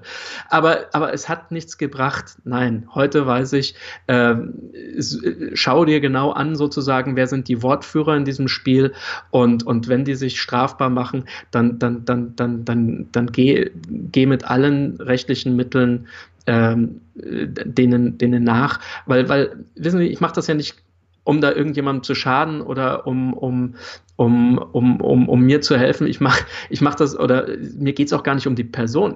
Mir geht es um alle anderen, die diesen Scheiß liken, äh, sharen und, und, und tweeten. Sie müssen sich das vorstellen, das ist ein Duell auf einer öffentlichen Bühne. Und, und die, die, die meisten davon, 98 Prozent der Zuschauer sind unbeteiligt, äh, holen sich Popcorn und, und, äh, und, und sagen, ja, mal schauen, wie das ausgeht. Ähm, wenn, wenn, wenn, wenn du dich nicht wehrst, wenn du dann nicht dagegen hältst, dann ist das ein ganz klares Signal irgendwie. Mit mir ja, kann das machen. Genau, geht ja. Und, und ich finde, also noch haben wir diesen Rechtsstaat und ich finde, der hat sehr viele Errungenschaften über die letzten Jahrhunderte äh, uns, uns, uns erkämpft und erwacht und ich äh, glaube, es ist wert, darum zu kämpfen. Und ähm, dann noch ein äh, weiterer wichtiger Aspekt. Jetzt ging es ja erstmal so um die strafrechtliche Seite. Ähm, die zivilrechtliche Ebene, also sprich, dass man auf die äh, Plattformen zugeht und denen sagt, ähm, passt mal auf, ihr seid äh, verpflichtet, diesen oder jenen Kommentar zu löschen, tut das bitte. Äh, das ist, äh, diesen Versuch hast du ja durchaus auch unternommen. Ähm, wie waren da deine Erfahrungen? Also das war denen komplett wurscht. Und das ist, das, das, das, das fand ich beschämend, ehrlich gesagt, weil Sie müssen sich vorstellen, an dem Morgen des Terrorangriffs von Nizza war ich noch bei Google als Referent eingeladen in München und habe dort einen Vortrag gehalten über Deutschland, über Nazi-Deutschland und über die Verbrechen, die wir hier in diesem Land begangen haben. Den Vortrag habe ich deshalb gehalten, weil eine internationale äh, äh, Gruppe von Programmierern, die jetzt bei Google sozusagen neu eingeführt worden sind, die sollten alle Länder kennenlernen und auch die Verantwortung, die sie haben, sozusagen auch im, im Austausch mit, mit, mit den einzelnen Menschen und deren, deren Gesellschaften auch lernen. Das ich ist dieses nette, sozial engagierte Company-Image, das Google ja gerne pflegt. Richtig. So, und, und, und dafür hat man mich eingeladen. Am, am, am Abend bin ich in Nizza gewesen, ähm, wie gesagt, im Urlaub dann. Ich habe das sozusagen auf dem Weg zum Flughafen, habe ich die noch besucht. Und, und nur eine Woche später telefoniere ich also genau mit den Leuten, die mich noch so nett hofiert und eingeladen hatten in ihre, ihr neues, ihre neues R&D-Center in, in, in München und sage, Leute, schaut doch mal an, was auf eurer Plattform YouTube gerade mit meiner Familie und mir gemacht wird. Helft mir gesagt, ja, tut uns leid, aber Freedom of Speech und so weiter, wir haben, da können wir nichts machen, das ist amerikanisches Recht. So. Was natürlich äh, völlig absurd und auch äh, unzutreffend ist. Also denn jedenfalls in Deutschland äh, müssen sie sich ja schon an deutsches Recht halten. Äh, also es wurde gar nichts gelöscht, Fragezeichen, oder war es schon so, dass dann in Einzelfällen auch mal Dinge gelöscht wurden, aber eben sehr vieles stehen blieb? Nicht wegen Verleumdung, Hate Crimes oder derlei Dinge, also null. Ähm, die Arbeit hätte ich mir also sparen können. Das kostet ja auch ein, zwei Tage, bis man da erstmal so 60 Videos sozusagen, also nach dem eine ganz komplexe Prozedur und das geht eben nicht mal eben schnell, sondern da muss man sich wirklich für jedes einzelne Video, das man meldet, also gut eine Viertelstunde, 20 Minuten Zeit nehmen. Egal ähm, habe ich, äh, hätte ich mir sparen können. Ähm, Womit es ein bisschen funktioniert hat, war das Urheberrecht. Also äh, die haben zum Beispiel alle irgendwie mein Video ver verwendet, das ich ja in der Nacht äh, für die ARD dann äh, freigegeben habe, aber sonst niemanden eigentlich die Erlaubnis gegeben habe, dieses Video zu verwenden. Und da konnte ich also dann zum Beispiel Copyright. das ist ja eigentlich auch wahnwitzig, ne? dass dieser ähm, Verstoß dann, äh, ja. genau, dass, dass der geahndet wird oder dass es über den Hebel dann schnell funktioniert, äh, ja, aber, aber über den einen eigentlich viel gravierenderen Punkt. Äh, dass, ist ja, ist ja völlig klar. Äh, erinnern Sie sich an die, an, die, an die Debatten, die äh, YouTube natürlich mit der Musikindustrie und die Kriege ausfechten musste. Da, da, da sind die ganz schnell in, in irgendwelchen Millionenforderungen ne, ähm, wegen, wegen Urheberrechtsverstößen und so weiter. Und da sind die trainiert. Das heißt also, auf dieser, auf dieser Verse trifft man sie tatsächlich, weil sie wissen, das könnte Geld kosten.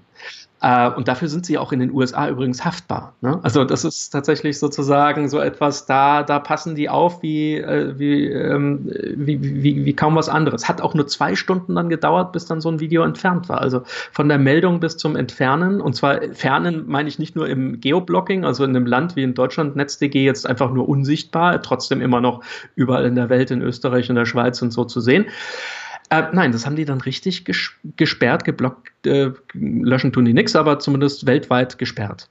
Ähm, ja, aber dann haben sie es halt auch wieder freigestellt, indem sie sozusagen parallel dazu äh, meinen ähm, Kontrahenten dann meinen Namen, also meine E-Mail und meine Postanschrift geschickt haben und gesagt haben, einigt euch doch mal darüber wegen, wegen, wegen Copyright-Verstöß untereinander. Das äh, wir lassen, lassen, nehmen es jetzt wieder online, weil der andere gesagt hat, er hat da nicht verstoßen. Und ab jetzt bitte einigt ihr euch untereinander. Das ist das Prozedere bis zum heutigen Tag.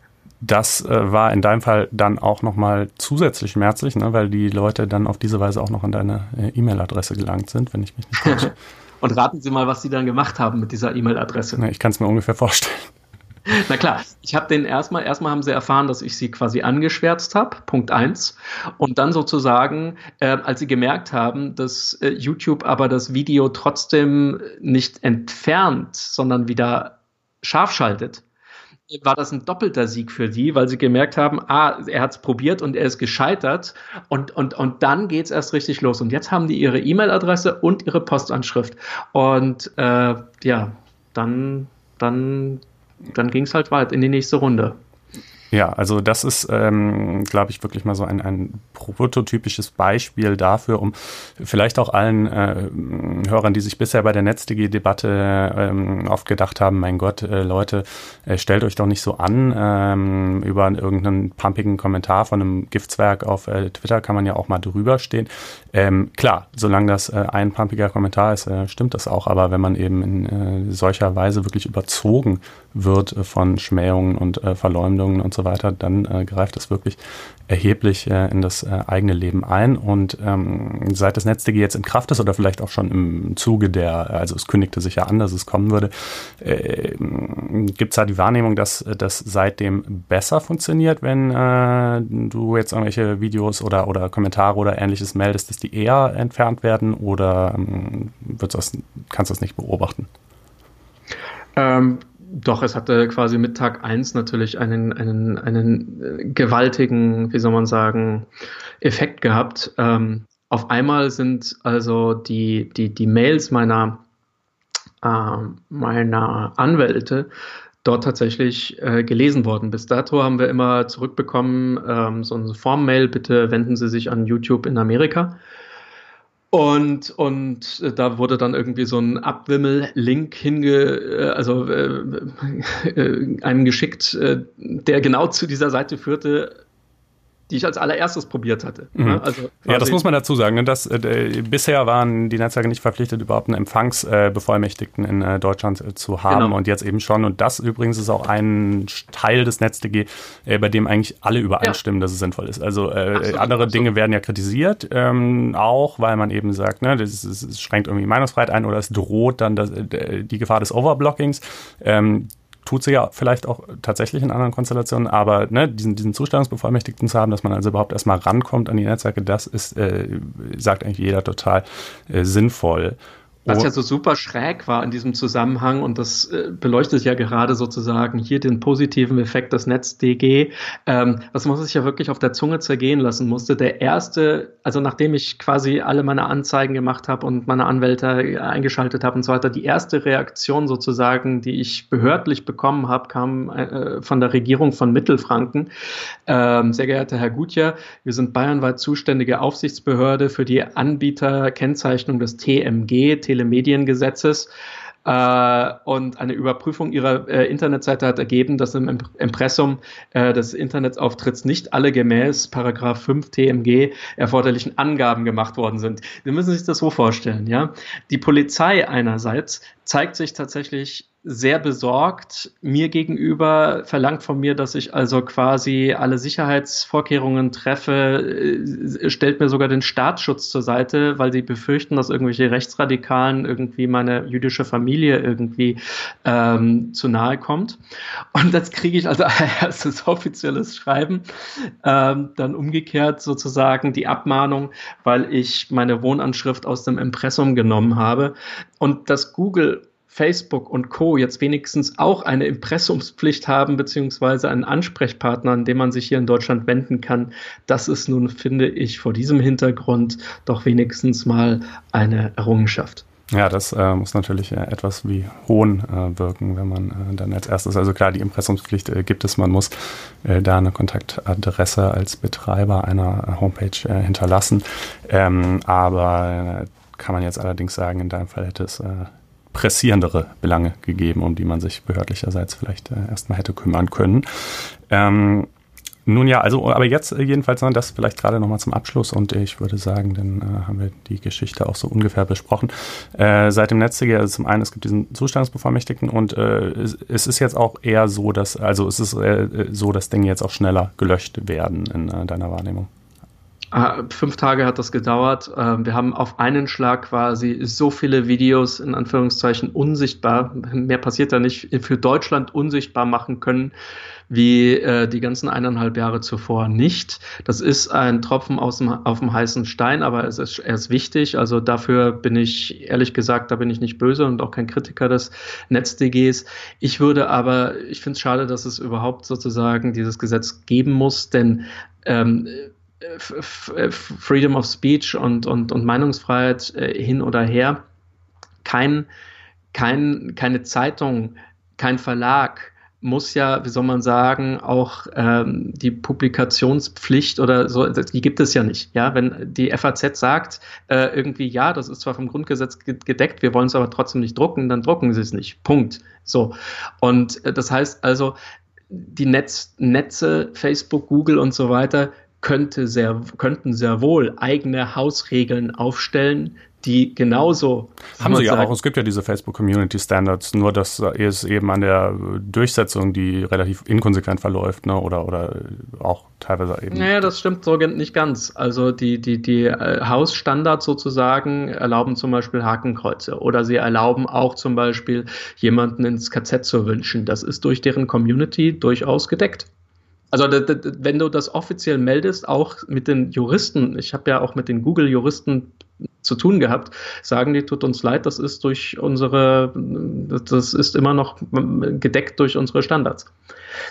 Also insofern, die könnte man ja mal ganz unabhängig davon sozusagen, was, was, was ginge, auch nach dem amerikanischen Recht, könnte man sagen, ja, wir wollen diese Kultur einfach nicht auf unserer Seite. So.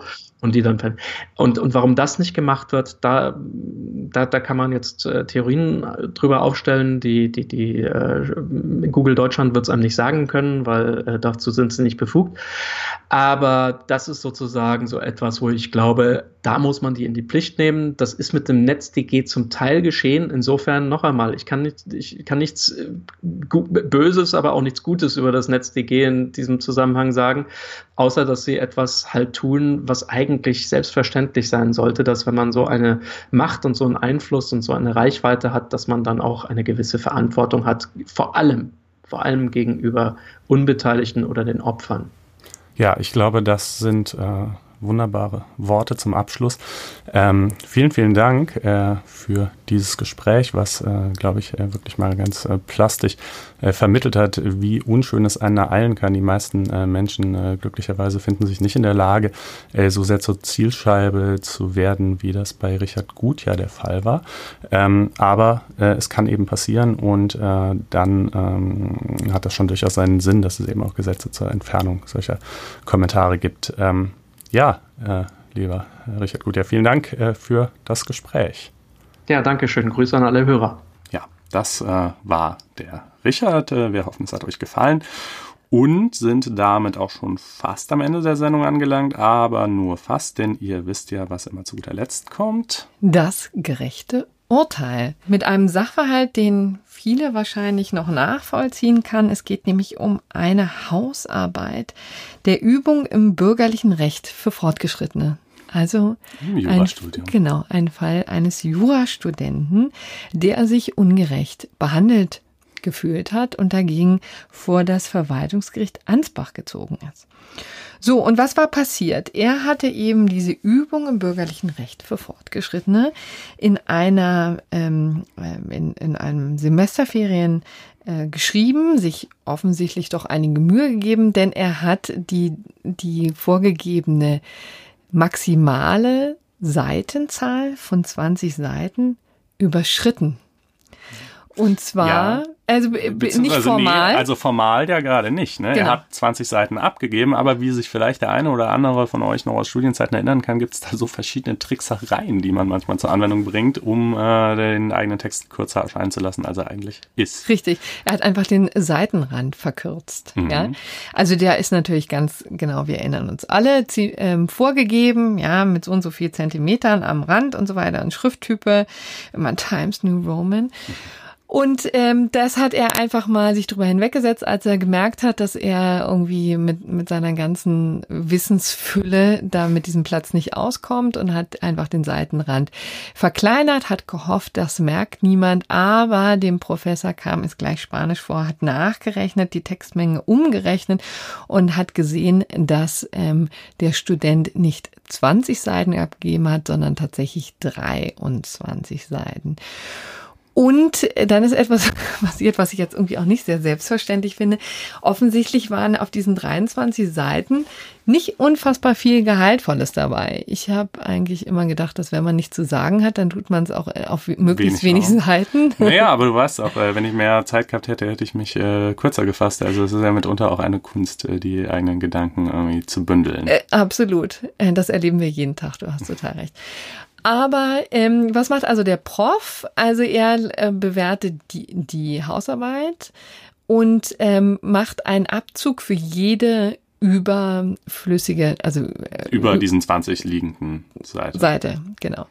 Und das sind, waren dann eben drei Seiten, also drei Punkte Abzug. Und da offensichtlich wenig Substanz in der Hausarbeit schon zu finden war, äh, war die Gesamtnote tatsächlich null Punkte. Muss man auch mal schaffen. Also Muss man ich habe auch schon ne? die eine oder andere Prüfung in den Sand gesetzt, aber null Punkte waren äh, nicht dabei. Ja, und selbst drei, na gut. Mm, ja, ja, ja. Und äh, dagegen hat er geklagt. Und das ist ja eigentlich ganz äh, lustig, denn tatsächlich äh, müsste man ja sagen, also wenn du jetzt hier Erfolg gehabt hättest, wäre das Ergebnis unterm Strich immer noch das gleiche, denn mit drei Punkten Punkten ist man ja bekanntlich auch durchgefallen.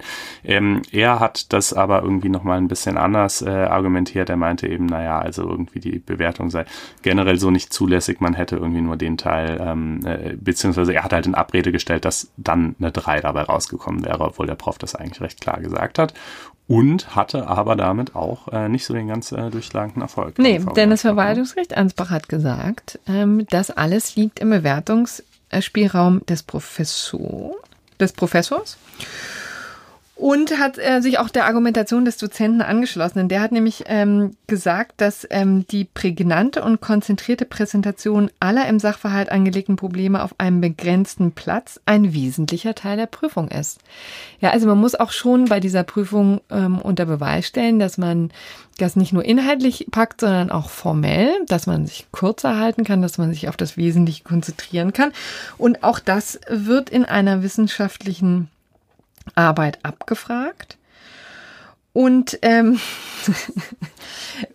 und ähm, wurde deswegen abgesegnet. Ich finde ja persönlich auch noch, also mal davon abgesehen, dass es offenbar, was den Inhalt betrifft, jetzt nicht so berauschend äh, gewesen ist. Immerhin ähm, im zweiten Teil, übrigens, das fand ich einen äh, schönen Hinweis, im zweiten Teil hätte es ähm, brauchbare Passagen gegeben. das ist ein bisschen gönnerhaft. Äh, das war, war viel Schönes dabei. ja, genau, stets bemüht. Nee, ich finde es auch noch deshalb das gerechte Urteil, ganz ehrlich, weil es so blöde geschummelt ist. Ja, also wer ja. macht denn den Seitenrand schmaler? Wenn überhaupt, dann macht man, verringert man natürlich den Zeilenabstand, äh, liebe Hörerinnen und Hörer. Ja, und das auch nicht allzu sehr. Und äh, wenn man die Arbeit digital abgeben muss, ist es leider auch schwierig. Dann kann der Prof das nämlich ohne weiteres nachschauen. Wenn man sie nur ausgedrückt abgibt, dann müsste er schon mit der Lupe und dem Lineal nachmessen, solange man es nicht allzu doll treibt. Aber den Seitenabstand, das sieht ja sofort jeder. Ja, und aber bei der Schriftgröße würde ich übrigens auch nicht ähm, würde schummeln. Ich, schummeln, nee, weil die ist übrigens mit Times New Roman 10 Punkt auch schon relativ klein Gering, gewählt. Tatsächlich, ja. Richtig, also ähm, in der Kürze liegt die Würze. Das wollen wir jetzt auch für uns gelten lassen. noch gelten genau. lassen.